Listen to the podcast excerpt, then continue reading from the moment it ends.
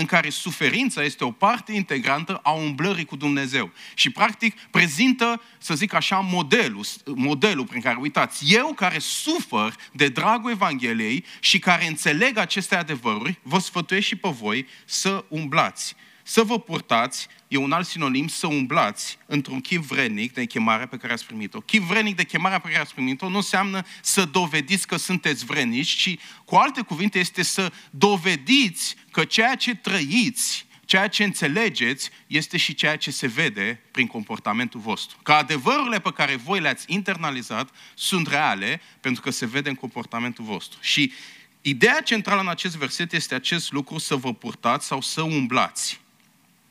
Și umblarea, la ceea ce se referă aici, ca și explicație, ce este acest umblare, pentru că asta vreau să luăm. Ce e umblarea? La ce se referă când zice să umblați? Umblarea este un stil de viață.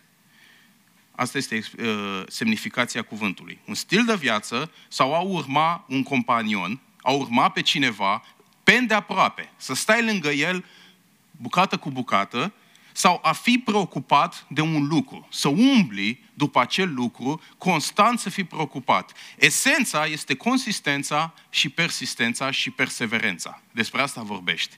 Vă îndemn, dacă ar fi să reformulez, vă îndemn să fiți perseverenți, consistenți în trăirea voastră cu Dumnezeu. Umblarea. Și întrebarea este, ce înseamnă să umbli? La ce se referă când spune să umbli?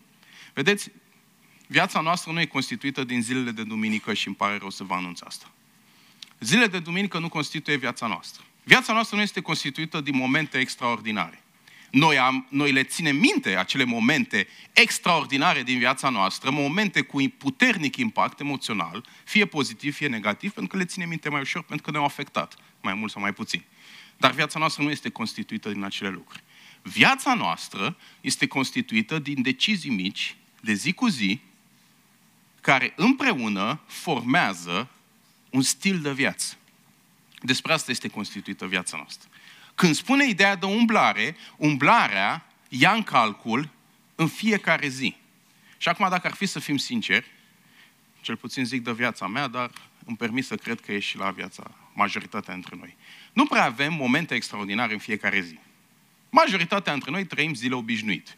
Te trezești, te duci la muncă dacă ai muncă, te duci la școală dacă ai școală sau vrei să te duci, te duci la facultate dacă ai facultate, pierzi vremea dacă n-ai nimic de făcut, stai cu copiii, slujești full-time. Nimica neobișnuit se întâmplă. Sunt lucruri obișnuite, care după ești obosit, mai stai cu prietenii, mai stai de hobby-uri, lucruri obișnuite, care în sine nu sunt atât de extraordinare. Dar în fiecare zi, noi construim la un caracter, fie asemenea lui Hristos, fie cum suntem noi. Chiar dacă omul nostru de afară se duce, totuși omul nostru din lăuntru se înnoiește din zi în zi. Asta este adevărul. În fiecare zi, deși ziua în sine nu e atât de importantă, noi construim un caracter, o gândire, un stil de viață, o mentalitate care fie ne apropie de Dumnezeu, fie ne depărtează de El. Când vorbește aici despre umblare, dacă ar fi să extrag adevărul care îl spune în acest verset, ar fi în felul următor. Cum trăim în lucrurile mici va determina cum trăim în lucrurile mari, iar împreună determinăm umblarea noastră. Noi suntem chemați, așa a spus Pavel, să umblăm, să avem un stil de viață care să dovedească că acele adevăruri sunt reale în noi. Și umblarea nu este ziua de duminică, ci în fiecare zi.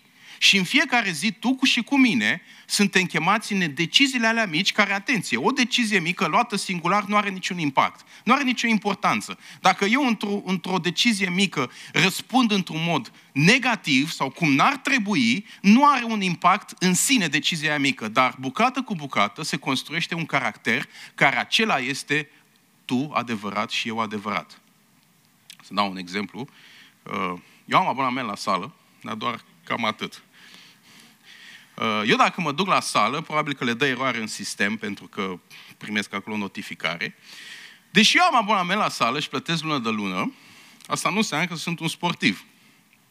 pentru că eu nu face parte din rutina mea zilnică. Acum, că vine și sfârșitul de an și poate că am așa o epifanie și zic gata, mă reapuc și chiar am de gând să mă reapuc, dar mă gândesc că până în februarie va ține lucrul ăsta, realistic vorbind. Da? Sunt eu un sportiv? Nu. Sunt sezonier, cum îi numeam eu când eram sportiv. Da? Alții se apucă în anumite sezoane, când sunt mai liberi. Dar nu este o prioritate pentru viața lor sportul. Pentru alții, vezi că sunt preocupați într-un mod real de asta. Pe lângă faptul că fie se duc la sală sau fac exerciții, dieta lor arată asta, somnul lor arată asta și se și vede pe trupul lor că arată asta. Pentru că trupul lor este rezultatul a ce? Faptul că te duci odată și faci un antrenament, că îți faci poză înainte și poză după, nu o să vezi mare diferență.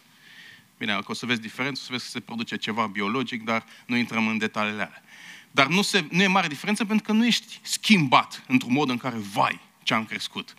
Dar tu știi că consistența și perseverența va da roade când vorbim de trupul acesta. Așa este și cu partea spirituală. Nu se vede un lucru, da, nu mă rog azi, nu e nicio problemă. Nu e problemă azi, dar pe termen lung se va produce o mentalitate și un caracter în care Dumnezeu nu va face parte din rutina ta zilnică. Nu va fi un stil de viață, umblarea cu Dumnezeu. Din nefericire, mulți au umblare cu Dumnezeu, cum poate am eu cu sala, sau cum poate au alții cu sportul, sezonieri sau conjunctural, pentru că alții se duc. Dar nu pentru că ei sunt într-un mod real interesați de asta.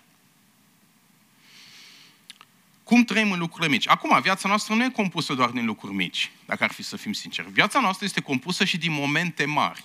La ce mă refer momente mari? Sunt acele momente care au un puternic impact spiritual de a ne influența viața, de a produce o creștere exponențială în relația cu Dumnezeu sau de a produce o scădere destul de semnificativă în relația cu Dumnezeu. Fiecare dintre noi trecem prin viață nu doar prin momente mici, dar și prin momente mari în care noi avem șansa, dacă răspundem pozitiv, să putem să creștem cu Dumnezeu, fie la o nouă dimensiune, fie să-L cunoaștem într-un mod diferit, fie înțelegerea noastră despre El să crească, fie caracterul nostru să se dezvolte extraordinar, pentru că Dumnezeu este Cel care îngăduie acele momente. Dar dacă noi răspundem negativ, putem să ne ducem într-o regresie. Ce vreau să transmit este că în acele momente cheie, în acele momente mari din viața noastră, nu putem să ieșim la fel. Fie suntem mai aproape de Dumnezeu, fie suntem mai departe de Dumnezeu. Și la ce mă refer prin momente mari? Momente precum, unele sunt mai ușor de depistat, să zic așa. Decizii mari, precum cu cine să mă căsătoresc, ce carieră să am, ce biserică să aleg, în ce țară să stau. Sunt astfel de decizii foarte mari care știm că influențează puternic viața noastră. Și chiar uneori avem nevoie de sfatul lui Dumnezeu pentru că suntem conștienți de impactul pe care îl au aceste decizii în viața noastră. Dar sunt și alte momente care poate noi nu le numim momente mari, dar din punct de vedere spiritual ele sunt momente de cotitură pentru viața noastră. Momente precum, nu știu, să renunți la tine pentru cineva, într-un anume context. Să renunți poate la o sumă de bani pentru cineva. Poate să te vulnerabilizezi într-un anume context. Poate să ierți pe cineva. Sunt lucruri care poate pentru alții sunt nesemnificative, dar pentru tine este ceva contrar pornirii tale firești. Este un moment pe care Dumnezeu îl îngăduie în viața ta în care tu să iei o decizie care poate pentru alții e o decizie minoră, că eu fac zi de zi, dar pentru tine e ceva care rupe ceva din firea ta pământească și pune din Dumnezeu în tine. Și întotdeauna întrebarea este aceeași. Ce e mai important în momentul ăla? Tu sau el? Întotdeauna aceeași esență este. Mă aleg pe mine sau îl aleg pe el? În cine mă încred? Mă încred în mine sau mă încred în el? Cine în centru? Eu sau el? Umblarea cu Dumnezeu înseamnă ca în lucrurile mici, de zi cu zi, noi să-L căutăm, să-L punem pe El în centru. Când umblarea noastră cu Dumnezeu în lucrurile mici este un stil de viață, nu perfecțiune, dar este un stil de viață în care noi îl alegem pe El, vom avea și capacitatea de a recunoaște momentele cheie, dar nu numai asta, vom avea și capacitatea de a răspunde cum trebuie în ele. Și realitatea tristă este că unii creștini, deși sunt pe cale, au fost multe momente cheie în viața lor în care ei au răspuns cum nu trebuie și relația lor cu Dumnezeu este în scădere. Ei ar vrea să fie ca înainte, dar nu ai cum să fii ca înainte. Pentru că viața e dinamică și fie crești, fie scazi. Și pentru a reprezenta mai bine lucrul ăsta, am aici un grafic, dacă îl pot spune. Linia aceasta de jos este, bine, e de fapt eu, de fapt ar trebui să fie lumea. În linia aceasta de jos este lumea. Sunt oamenii care nu trăiesc cu Dumnezeu, n-au relație cu Dumnezeu și poate și am fost și unii dintre noi în care n-am avut viață cu Dumnezeu. Sus este Hristos, este standardul lui Hristos în care toți suntem chemați să trăim ca și El. Din punct de vedere al trăirii, noi nu putem să ajungem la nivelul lui Hristos. Din punct de vedere pozițional, așa cum am văzut în Efeseni, noi de când ne întoarcem la Dumnezeu, noi suntem acolo sus cu El. Și rămânem sus cu El. Noi nu scădem de acolo din punct de vedere pozițional. Dar din punct de vedere al trăirii, noi suntem pe undeva la jumate, bine am reprezentat eu așa, sugestiv. Punctele acestea mari reprezintă momente cheie în viața noastră. Și după cum vedeți, sunt așa crescânde. Pentru că Dumnezeu îngăduie momente cheie care produc în noi o schimbare și o transformare tot mai mult în asemenea Lui. Și dacă poți să pui următorul grafic. Aici vedem o variantă mai puțin ideală. Primul moment cheie, de obicei, pentru toată lumea, este întoarcerea la Dumnezeu. Acela este un moment pentru un om care nu cunoaște Dumnezeu, un moment cheie, cel mai important din viața lui, este când Dumnezeu îl cheamă să-și predea toată viața lui. Și acela este un moment cheie când el se întoarce la Dumnezeu. Și vedem că el e în sus. Acum, eu vorbesc aici la nivel de trăire. Chiar dacă el s-a întors la Dumnezeu, el nu e ca Hristos în trăire. Are multe lucruri și multe obiceiuri care trebuie schimbate. Și vedeți că între primul și al doilea moment cheie, nu e nimic extraordinar în viața lui. Sunt doar decizii mici. Dar în funcție de cum răspunde el în acele decizii mici, în funcție de umblarea lui de zi cu zi, în primul moment cheie, vedeți că el, după ce răspunde într-un mod negativ pentru că e o linie în jos. La următorul, la fel, răspunde într-un mod negativ pentru că e o linie în jos. Și vedeți că cu cât trece timpul, cu atât el, de fapt, e în scădere.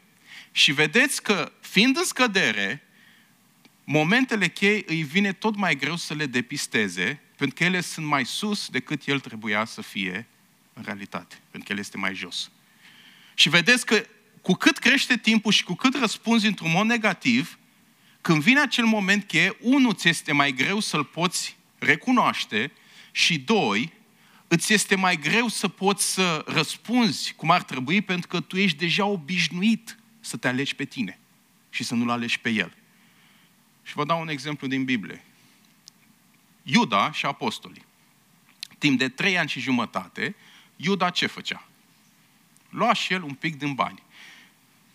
Afecta lucrarea lui Dumnezeu? Nu.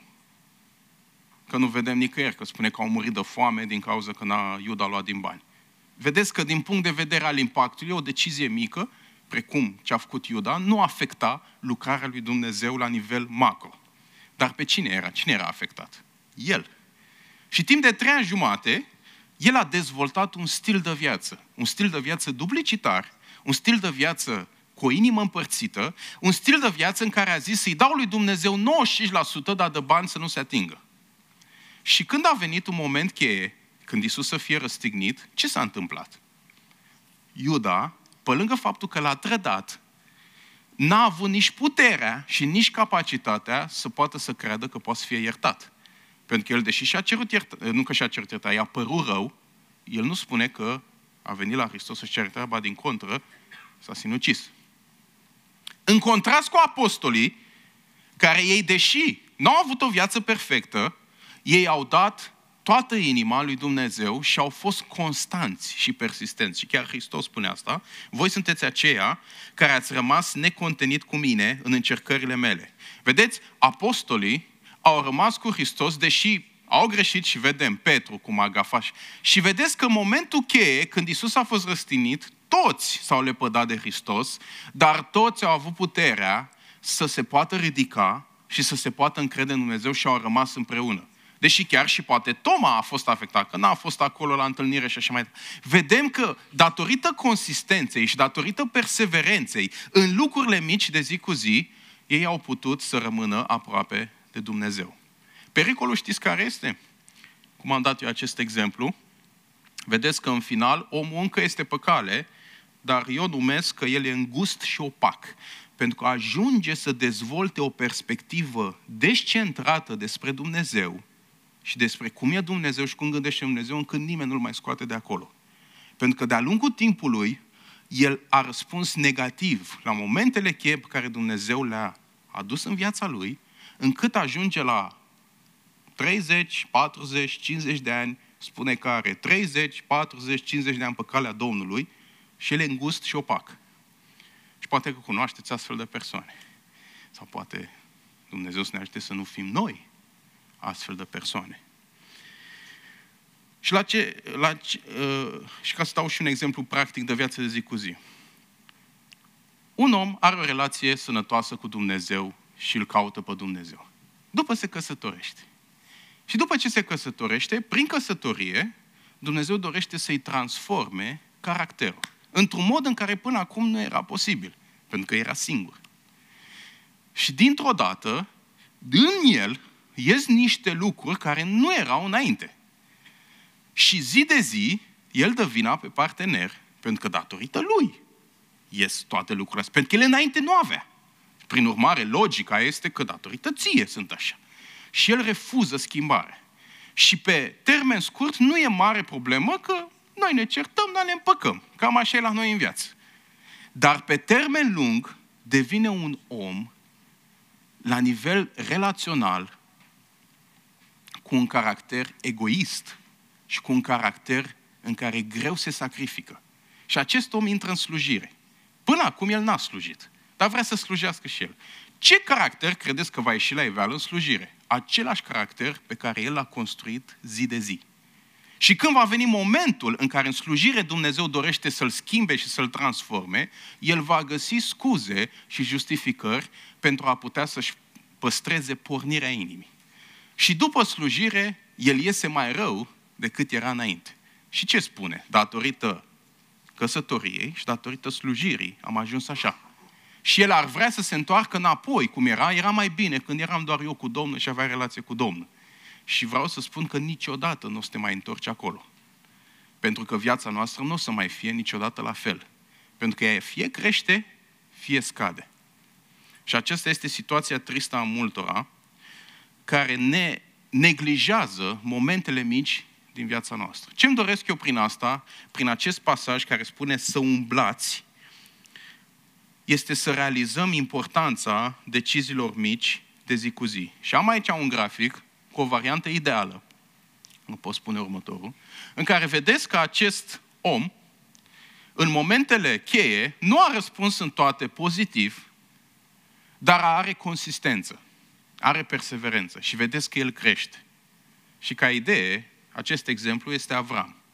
Dacă pot spune versetele, Avram a avut vreo 12 momente cheie care sunt spuse în Scriptură. Geneza 12:1. Domnul zisese lui Avram, ieși din țara ta, din rudenia ta și din casa tatălui tău și vină în țara pe cât ți-o voi arăta. Dacă ar fi să zice momentul întoarcerii la Dumnezeu. Renunță la familia ta și la numele familiei tale și urmează-mă pe mine. Fără nicio direcție, doar urmează-mă pe mine. El a răspuns pozitiv. A venit însă o foamete în țară și Avram s-a coborât în Egipt ca să locuiască pentru câteva vreme acolo, căci era moare foamete în țară.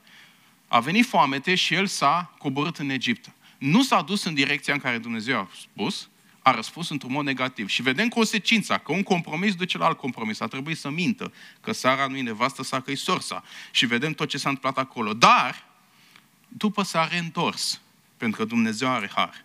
S-a iscat o ceartă între păzitorii vitelor lui Avram și păzitorii vitelor lui Lot și Avram a fost gata să renunțe la el însuși și i-a spus lui Lot, alegeți ce vrei și eu mi-aleg ce mai rămâne. Geneza 15:4. Atunci cuvântul Domnului a vorbit astfel. Nu el va fi moștenitorul tău, ci cel ce va ieși din tine, acel va fi moștenitorul tău. Și iată un moment cheie pentru Avram, care îi spune că e nesemnificativ, e doar ceva între el și Dumnezeu. Dar pentru el a fost un moment cheie în care spune că Avram a crezut pe Domnul. Avram l-a luat în serios. A avut parte de o promisiune care pentru alții ar zice, bă, ce faci, mă, te rogi. Dar pentru el a fost ceva care a schimbat traiectoria vieții lui și Domnul i-a socotit lucrul acesta ca neprihănire. Și ultimul moment e Geneza 22:1, care este consemnat în Scriptură, când l-a jertfit pe Isaac și cu toții știm ce s-a întâmplat. Vedeți că nu momentele extraordinare definesc viața noastră, ci momentele de zi cu zi. Acele momente în care ai un gând să te rogi și spui că nu o faci, că o faci mai încolo. Și mai încolo nu vine.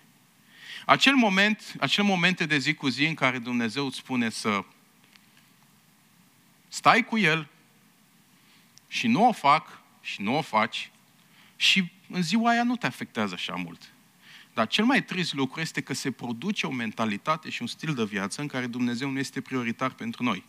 Și mulți dintre noi, dacă ar fi să fim sinceri, tragem roadele deciziilor noastre din trecut, că poate pentru unii ne este mai greu acum să avem o disciplină cu Dumnezeu, poate ne este mai greu să iertăm, poate ne este mai greu să răbdăm, poate ne este mai greu să iubim, pentru că în trecut ne-am ales pe noi. Dar cât timp este în viață, există întotdeauna har și milă, dar în funcție de situația în care suntem, va necesita mai multă luptă din partea noastră sau mai puțină luptă. Pentru că ce seamănă omul, aceea va și secera. Chiar și o predică poate să fie un moment cheie pentru cineva. Pentru unul o predică poate să fie o decizie mică, în care, în esență, nu te-a schimbat într-un mod radical predica respectivă. Poate chiar predica asta. Dar predică cu predică se construiește o mentalitate a modului cum îl înțelegi pe Dumnezeu. Bine, depinde și pe cine asculți și depinde și cum interpretezi ceea ce auzi. Dar nu vă luați perspectiva despre Dumnezeu doar din predici. Pentru că trebuie să fiecare dintre noi să avem o relație cu Dumnezeu. Acum, haideți să vedem următorul verset. Pentru că au legătură. Vă sfătuiesc, dar eu cel întemnițat pentru Domnul, să vă purtați într-un chip vrednic de chemarea pe care ați primit-o, să aveți o umblare. În fiecare zi, deciziile mici și deciziile mari să ascultați de Dumnezeu. Cum? Cu toată smerenia și blândețe. Asta e rădăcina. Cu îndelungă răbdare, îngăduiți-vă unii pe alții în dragoste. Nu este interesant că prima poruncă pe care Dumnezeu o spune prin Pavel, după 3 capitole, dă adevăruri, dă ce a câștigat, dă ce a făcut Hristos, dă toată asta, ca și cum întrebi pe cineva ce faci și stă o poveste așa de 2 ore și zici, dar treci odată la subiect. Păi trebuie să înțelegi povestea de 2 ore ca să ajung la subiect. Și să zicem că l-asculți până la capăt și după 2 ore îți spune și am mâncat asta. Ah, ok, deci despre asta era vorba. Și după 3 capitole ni se spune prima poruncă să ne îngăduim unii pe alții în dragoste. De ce spune asta? Pentru că Dumnezeu este dragoste, în primul rând. Dar în al doilea rând, calitatea relației noastre cu Dumnezeu pe verticală se va vedea în modul cum ne vom raporta unii pe alții pe orizontală. Tu cum măsori dragostea? Care este indicatorul de măsurare al dragostei tale față de ceilalți? Cum îl măsori tu? De obicei ne măsurăm dragostea după emoția pe care o simțim. Îmi pasă atât de mult de copil, deci când mă uit la copilul meu, vine să... bucurie, este din sufletul meu. Știi? Sau când mă uit la nevastă, deci bucurie în sensul. Și emoția este o parte importantă a dragostei. Dar care este prima calitate pe care Biblia o vorbește despre dragoste? Dragostea este, și spuneți voi, nu, Corinteni 13, dragostea este îndelung răbdătoare. Câtă răbdare ai, atâta dragoste și ai. Și la unii s-a pus capac cu asta. Îl iubesc, dar așa mă enervează. Sigur. Minte-te în continuare. Dar nu te mai minți de acum încolo. Îngăduiți-vă unii pe alții în dragoste și înainte de asta spune cu îndelungă răbdare. Ce înseamnă să îngădui? Înseamnă să suferi. Că de-aia spune, eu cel Pavel, întemnițat pentru... Suferiți faptul că ceilalți nu sunt la nivelul la care voi vreți să fie. Răbdați, treceți peste, iertați, îngăduiți-vă. Cum stai tu cu îngăduința față de ceilalți? Și acum, vreau să ne uităm la acest verset și să vedem care este legătura dintre îngăduință, îndelungă răbdare, smerenie și blândețe. Pentru că nu s-a aruncat așa acolo niște calități, ci există o legătură între ele. Pentru a putea să înțelegem adevărul numărul 2. În primul rând, lupta noastră nu este cu comportamentul. Mă lupt să-l îngădui. Deci așa mă lupt să-l sufăr și nu reușesc. Și nu o să reușești dacă te lupți doar cu comportamentul. Lupta noastră nu este cu mă lupt să am răbdare. Rugați-vă pentru mine ca să am răbdare. Cum crezi că Dumnezeu o să-ți dea ție răbdare? Ca o paranteză. Când tu te rogi, rugați-vă să am răbdare cu oamenii. Da? Cum o să-ți dea Dumnezeu răbdare? Păi, în primul rând, o să îngăduie situații care te provoacă. Dar în mijlocul acelor situații, tu trebuie să iei anumite decizii. Pentru că lipsa de răbdare pleacă de undeva. Și care este legătura? Legătura este în felul următor. Smerenia și blândețea reprezintă rădăcina.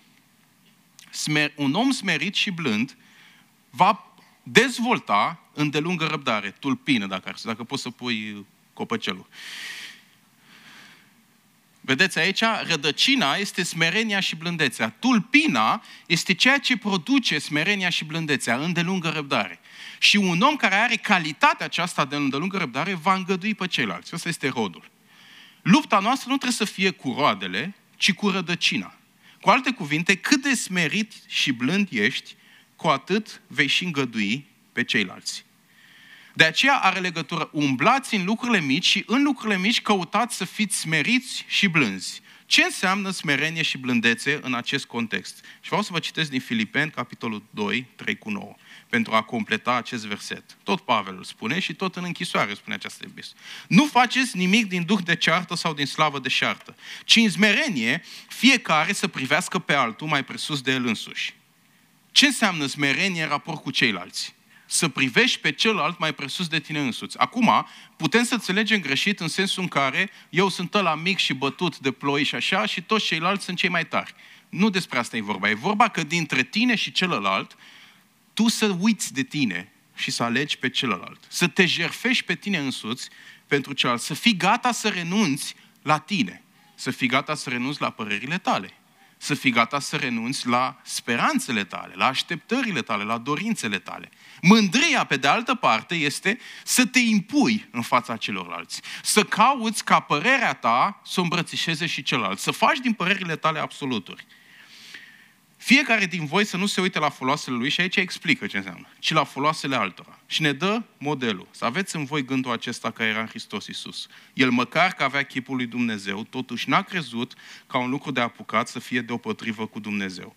Ci s-a dezbrăcat pe sine și vedem că a ales de bunăvoie să renunțe la dumnezeirea lui, la poziția lui de Dumnezeu cât a fost pe pământ și a luat chip de rob, făcându-se asemenea oamenilor. La înfățișare a fost găsit ca un om, s-a smerit.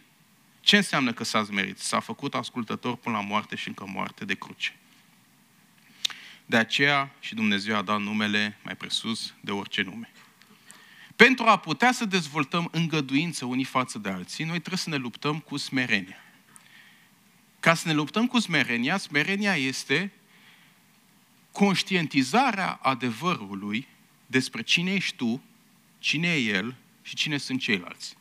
Când tu te vezi pe tine într-un mod corect și realizezi că depinzi în totalitate de el, atunci smerenia în raport cu el va produce și smerenie în raport cu alții. Blândețea este acea capacitate de a înțelege că Dumnezeu este în control și nu tu. Un cal neîmblânzit cum e? Un cal neîmblânzit este un cal care nu-l poți stăpâni. El face tot ce vrea. Un cal blând sau un animal blând este un animal care renunță la voia lui pentru că stăpânul s-a impus prin N mijloace. Blândețea noastră, raport cu Dumnezeu, este acea blândețe în care recunoaștem că Dumnezeu este în control și Dumnezeu este suveran peste viața mea. Lipsa de răbdare este o dovadă reală a unui om care n-a înțeles că Dumnezeu e în control și încă vrea el să aibă controlul. Încă vrea el să fie cel care decidă. Încă vrea el să fie cel care să fie primul. De aceea, dacă aș fi să sintetizez acest adevăr, cu toată smerenia și blândețea, cu îndelungă răbdare, îngăduiți-vă unii pe alții în dragoste, ar fi felul următor. Dependența și încrederea în El va produce capacitatea de a ierta, îngădui pe ceilalți, așa cum și noi am fost iertați și îngăduiți. Cu cât ești depins mai mult de Dumnezeu, cu atât vei înțelege cât de mult El te îngăduie pe tine. Nu că te-a îngăduit, te îngăduie în continuare. Vă zic un lucru personal. Acum 4 sau 5 ani, atât de sigur eram de niște lucruri și atât de mult băteam cu pumnul în masă la nivel simbolic, încât nu-mi vine să cred că Dumnezeu nu mi-a zis: ești ok? Și Dumnezeu a dat har și atunci și dă și acum. Câte lucruri nu știu eu astăzi și sunt convins că este revelația lui Dumnezeu și de fapt nu e. Nu știu. N-am o să știu decât că Dumnezeu luminează.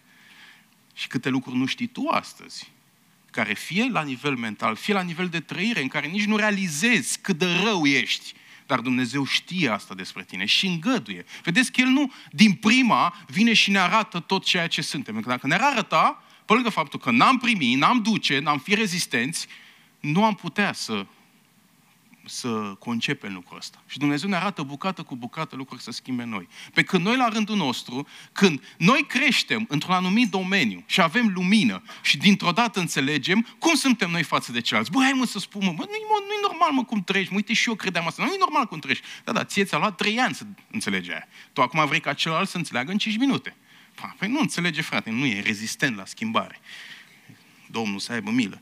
Dar îngăduința înseamnă să ai răbdare în sensul în care fie să ierți și să treci peste, fie să aștepți momentul lui Dumnezeu. Pentru că uneori noi ne justificăm lipsa de răbdare, ne justificăm mânia, supărarea, frustrarea prin faptul că, uite, celălalt nu face voia lui Dumnezeu. Și, de fapt, noi zicem bine ceea ce zicem, dar nu așteptăm și timpul lui Dumnezeu. Noi vrem ca noi să fim cei care să fim în control și noi să stabilim timpul lui Dumnezeu când să-l schimbe pe celălalt. Acum, sunt N cauze pentru care cineva nu se poate schimba. Fie nu e timpul pe care Dumnezeu vrea, fie omul refuză, fie contextul în care sunt N cauze. Dar cine ești tu și cine sunt eu să-mi asum ownership-ul, dacă să zic așa, proprietarismul peste acea persoană în care eu decid când să se schimbe sau nu. Îngăduiți-vă unii pe alții. Asta este prima poruncă, iar temelia este în dragoste. Vedeți? În dragoste, nu în resemnare. Nu e că soțul meu... Domnul, rugați-vă, îl îngădui. Dar îl îngădui ca resemnare. Nu îl îngădui că îl iubesc. Pentru că dragostea s-a dus de mult. Pentru că dragostea mea față de el, sau față de ea, sau față de X, era condiționată de comportamentul lui. Dar o dragoste supranaturală din Dumnezeu este condiționată de relația mea cu El. Cu cât îl caut și am dependență de Dumnezeu, cu atât voi iubi și pe ceilalți care nu sunt așa cum aș vrea să fie. De aceea nu căuta să lupți la nivel de comportament, ci caută să vezi la nivel de smerenie și blândețe. Dacă ai nerăbdare în viața ta, să fie asta pentru tine un indicator al mândriei tale. Știați că îngrijorarea este un simptom al mândriei? Tot așa și voi, tinerilor, fiți supuși celor bătrâni. Și toți, în legăturile voastre, să fiți împodobiți cu smerenie. Smerenie, supunere, da? E unul și celălalt. Te supui. Căci Dumnezeu stă împotriva celor mândri, dar dă celor smeriți dă har. Ai fost vreodată, ai vreun motiv de rugăciune sau vreo situație în viața ta în care Dumnezeu să fie absent? Poate că ai sau poate că ai avut, dacă nu o să ai. În care tu să-ți dorești ceva și Dumnezeu să nu spună nimic. Cu siguranță că am trecut prin astea, nu? Și e greu poate uneori să te lupți cu gândul, poate zici că Dumnezeu nu-i pasă, că în celelalte domenii îți răspunde, dar în ăsta nu, nimic. Dumnezeu e indiferent, dacă ar fi să zici așa, în comod. Dar cum ar fi ca Dumnezeu să stea împotriva ta?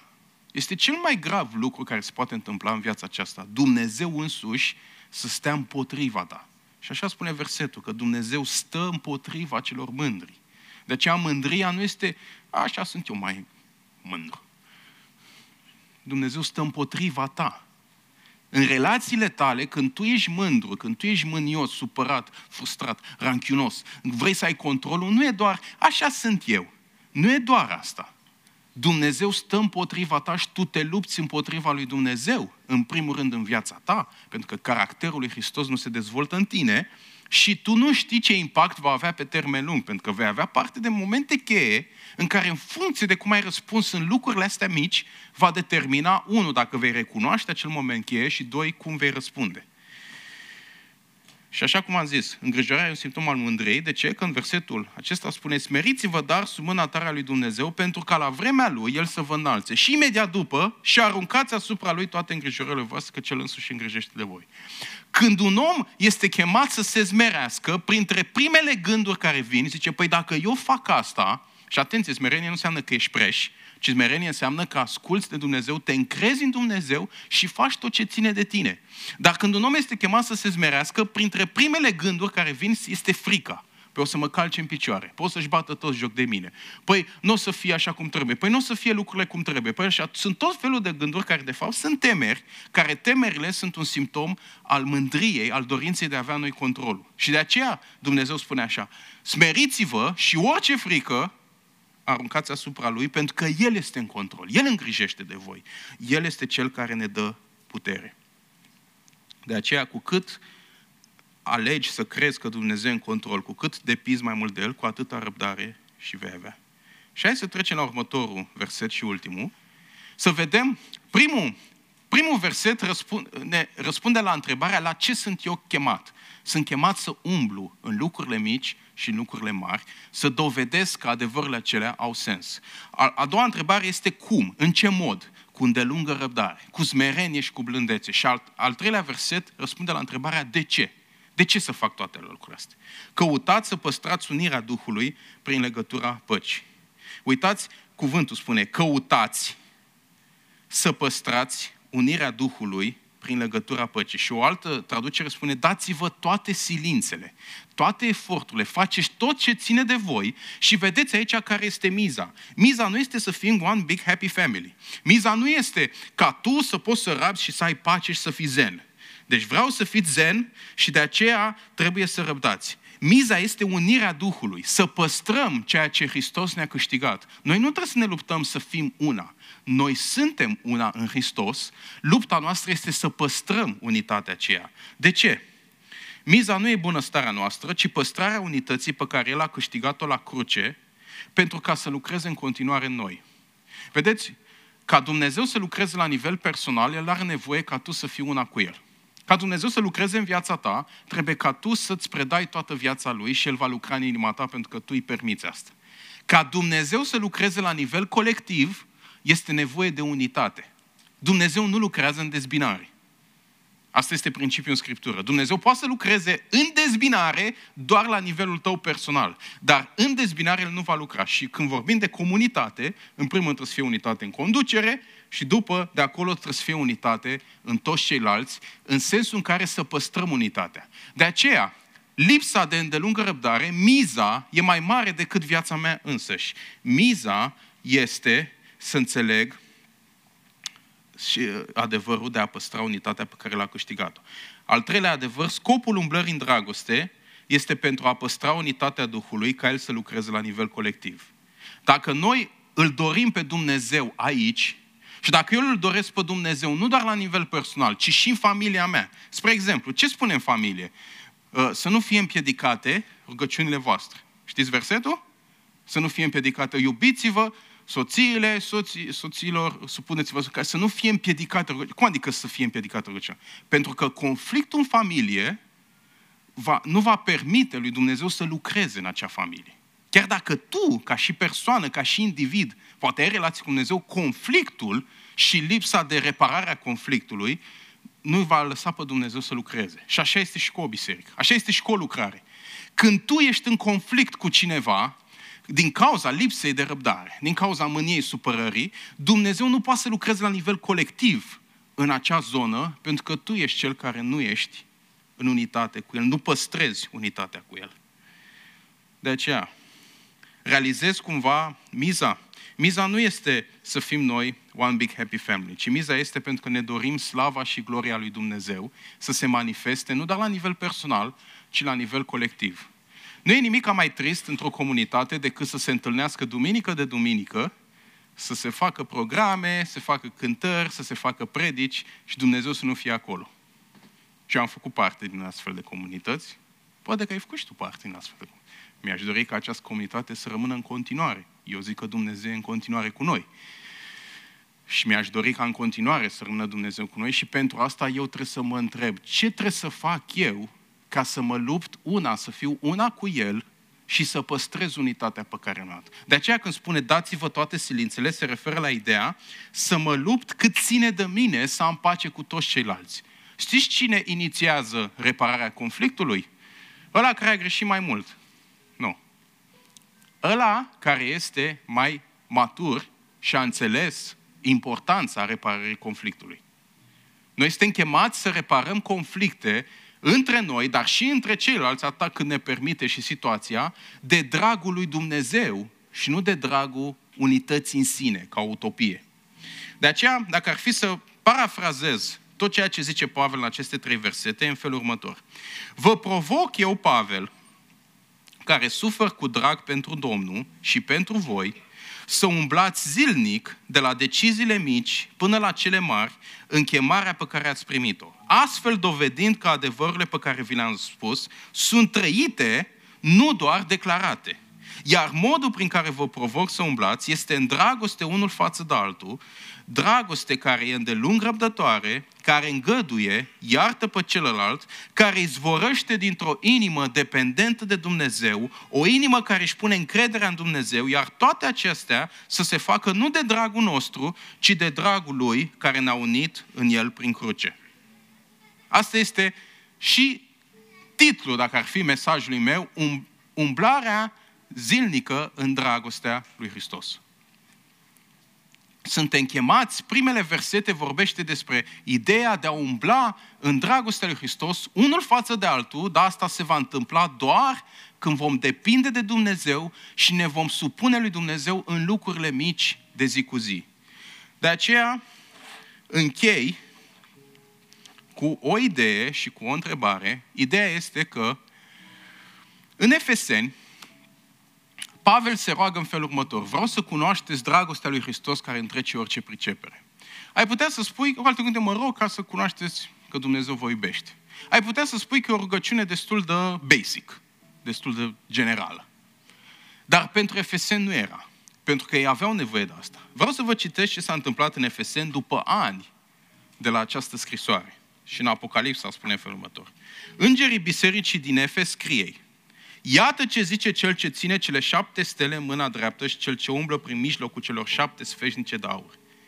Și aici este vorba de efeseni, care Pavel nu doar că le-a spus o scrisoare, timp de 3 ani el a fost acolo și a predicat și a condus și a păstorit. Ai putea să zici, mamă, deci cred că oamenii ăia sunt plini dacă Pavel a fost acolo. Și uitați, după ani, deciziile mici și momentele cheie, unii dintre ei cum au ajuns să fie. Știu faptele tale, osteneala ta și răbdarea ta. Eu, uite ce oameni răbdători. Și că nu poți suferi pe cei răi, că ai pus la încercare pe cei ce zic că sunt apostoli și nu sunt și ai găsit mincinoși. Toate astea sunt adevăruri pe care Hristos le spune. Știu că ai răbdare, din nou spune asta. Ai răbdare, ai înțeles ideea de a avea răbdare, că ai suferit din pricina numelui meu și că n-ai obosit. Dar ce am împotriva ta, și știm cu toții ce spune, este că ți-ai părăsit dragostea dintâi. Pavel s-a rugat să cunoașteți dragostea lui Hristos și voi ați luat primele 3 capitole și le-ați pus așa, într-un sertar, și ați făcut doar următoarele 3 capitole, comportament și roade. Aveți roade, dar sursa nu mai e. Sursa nu mai e. Dragostea lui Dumnezeu nu mai e. Și încrederea în Dumnezeu nu mai e. Și vreau să spun întrebarea respectivă. Ce decizii mici din viața ta rod, să zic așa, relația ta cu Dumnezeu? Ce decizii mici sau ce lucruri mici din viața ta care sunt neimportante dacă ești singular, dar tu știi că trebuie să faci o schimbare acolo. Dacă știi, te provoc de azi să iei decizia, ca în deciziile mici, să răspunzi cum trebuie.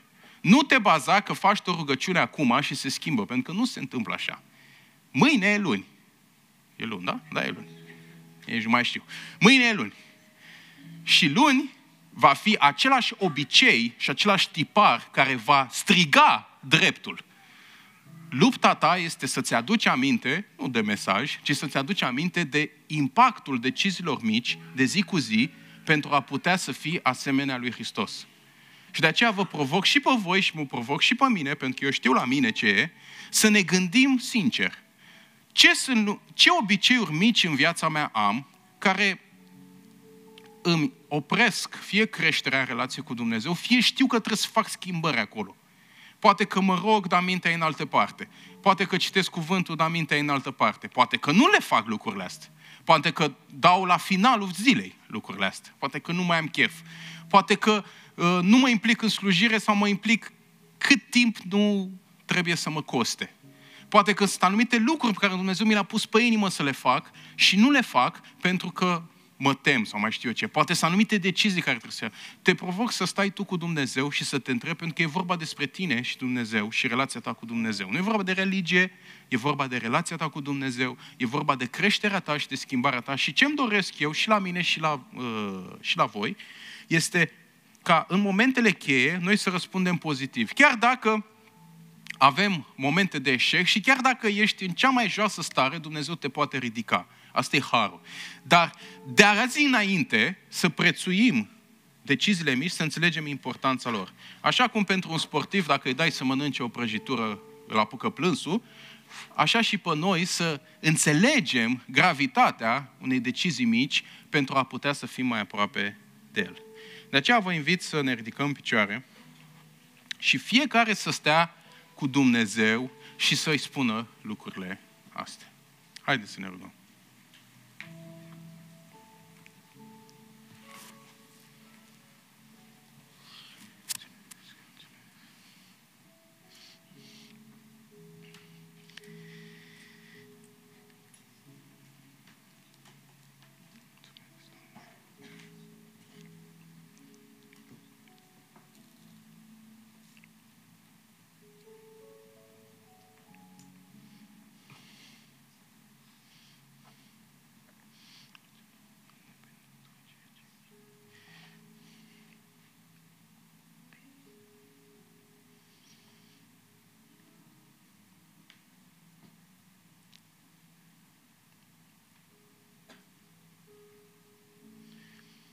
Doamne, Tu cunoști fiecare inimă, Doamne.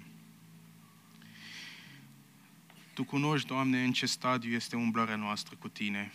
Și vreau să Te rog, Doamne, dacă astăzi pentru cineva de aici este un moment cheie, Doamne, poate, un moment de cotitură în relația lui cu Tine, vreau să Te rog ca Tu să conștientizezi, Tu să atingi inima, și Tu să împingi pe acea persoană să-și pună toată încrederea și toată speranța în Tine.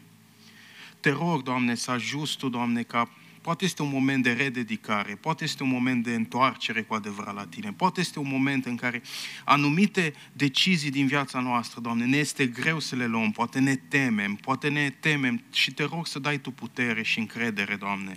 Dar Te rog pentru fiecare, ajută-ne, Doamne, ca în deciziile noastre mici, de zi cu zi, în umblarea noastră, să fie o trăire intențională de a Te asculta pe Tine și de a Te căuta pe Tine.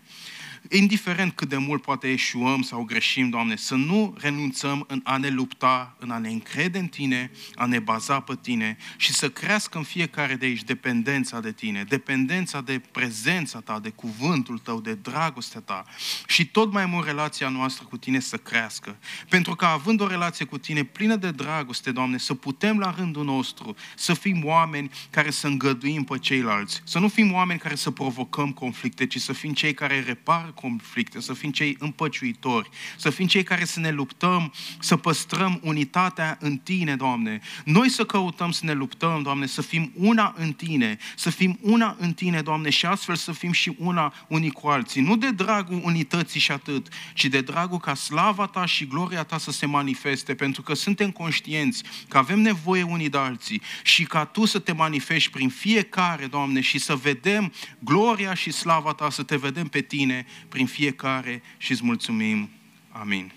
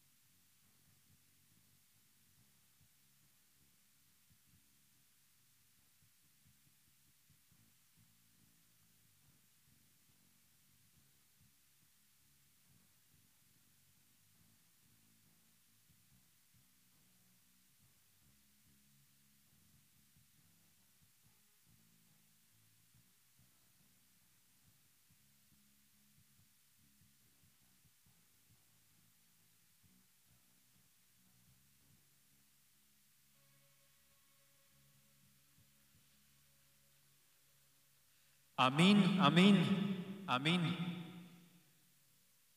Vă reamintesc în final marea trimitere pe care Hristos a făcut-o ucenicilor Lui și prin extensie și nouă astăzi. Mergeți și faceți ucenici în toată lumea. Și cum facem asta?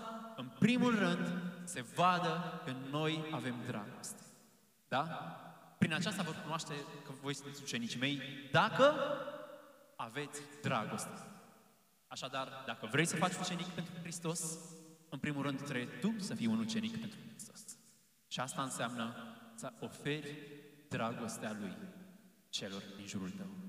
Domnul să-ți ajute, Domnul să ne ajute tuturor ca în săptămâna care urmează să arătăm această dragoste profundă a Lui Hristos. Amin. Dragilor, încheiem slujba noastră astăzi, dar continuăm părtășia în cafenea, mai stăm la o cafea, mai stăm de vorbă, să ne cunoaștem, să ne arătăm dragoste reciprocă. Amin.